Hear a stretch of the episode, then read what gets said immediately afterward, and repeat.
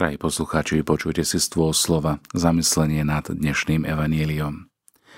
Vždy, keď prechádzame okolo obilných polí a vidíme, ako obilie pomaličky dozrieva, máme z toho radosť. Vidíme to najmä v lete.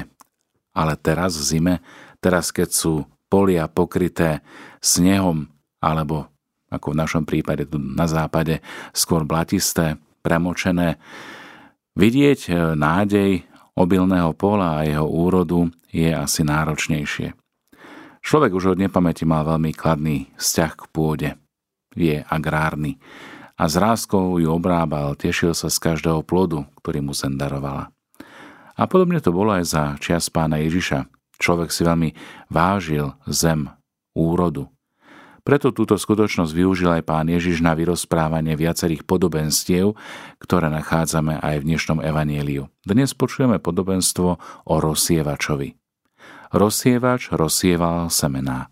Jedny padli na kraj cesty, iné do skalnatej pôdy a iné do trnia. Ďalšie padli do dobrej zeme a priniesli rôznu úrodu. Ježiš používa obraz 100-násobnej, 60-násobnej aj 30-násobnej. Týmto podobenstvom pán Ježiš neupozorňuje na seba ako na rozsievača, dokonca ani na zrno, ktorým je jeho slovo, ale chce poukázať na pôdu.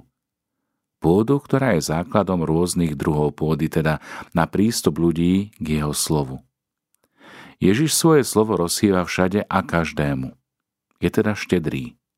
Záleží však len ale na nás, ako jeho slovo príjmeme. Pozrime sa na jednotlivé typy pôdy. Krajom cesty sú tí, ktorí síce počúvajú Božie volanie, ale sú voči nemu ľahostajní a nepripravujú svoje srdce pre dar Božieho slova. Skalnatá pôda to sú tí, ktorí berú život ako film.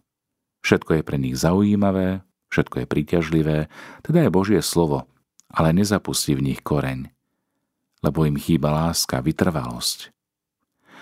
Ďalšou rovinou pôdy je trnie – Trním sú ľudia, ktorí síce dostali náboženskú výchovu a mali aj pevné mravné zásady, ale pod vplyvom života sa začali prispôsobovať svojmu okoliu a tak ich mravné zásady postupne vyschli a udusili sa.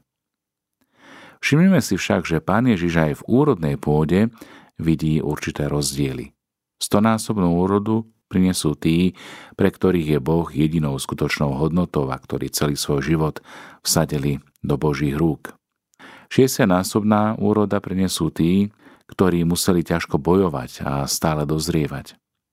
Sú to tí, ktorým niekedy hrozilo stroskotanie, ale jasná dôvera v Boha ich vždy zachránila. 30-násobnú úrodu prinesú tí, u ktorých sa strieda úspech s prehrami. Ale vždy, keď im už už dochádza dých, dobrá vôľa a vedomie Božej blízkosti im priniesie záchranu. Na čo nás upozorňuje táto pôda, úrodná pôda. Boh nehľadí na množstvo úrody, ktorú prinesieme. Ale to, čo hodnotí, tak hodnotí našu túžbu a odhodlanie priniesť úrodu. Tie najdôležitejšie prvky v spolupráci človeka s Bohom sú dobrá vôľa, tiež túžba po stretnutí s ním a uvedomenie si jeho blízkosti, jeho prítomnosti, žiť v dare Božej milosti. Teraz sa niektorí môžu spýtať, no a prečo rozsývač neupravil všetku pôdu tak, aby bola úrodná? Keby to bolo v hospodárstve, iste by to urobil, lenže pôdou, na ktorú on myslí, je ľudské srdce. Je život človeka. Ježiš nechce nikým manipulovať.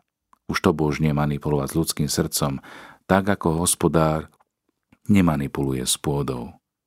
On nechce podniknúť žiadne násilné opatrenia v ľudskom srdci, lebo človeka navždy obdaril darom slobodnej vôle. Istý letecký inštruktor učí budúcich pilotov zákonom lietania, zásadám navigácie ako správne ovládať lietadlo, aby nespadlo. A potom je študentovi daná úplná sloboda, môže tieto zákony rešpektovať, ale aj porušiť.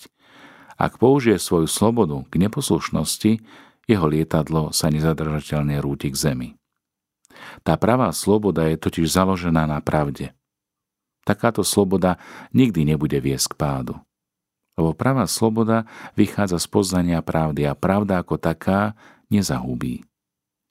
Môžeme slobode nakresliť akýkoľvek trojuholník, ale vždy musí mať tri strany. Inak by to nebol trojuholník, samozrejme. Môžeme nakresliť akékoľvek zviera. Ak chceme napríklad nakresliť vtáka, tak musí mať krídla, inak by to nebol vták. Sloboda, ktorá nestavia na pravde, vedie jednoducho k nezmyslom. Aj teraz rozsievač rozsieva zrná, no a my v úplnej slobode vstúpime do svojho vnútra. Úprimne považujeme nad tým, ako pôdov je moje srdce pre dar Božieho slova. Je nás tomto rozpoznávaní vedie Božia pravica, aby sme jeho slovo dokázali prijať a vytvoriť najlepšie podmienky pre úrodu, ktorou sme schopní priniesť.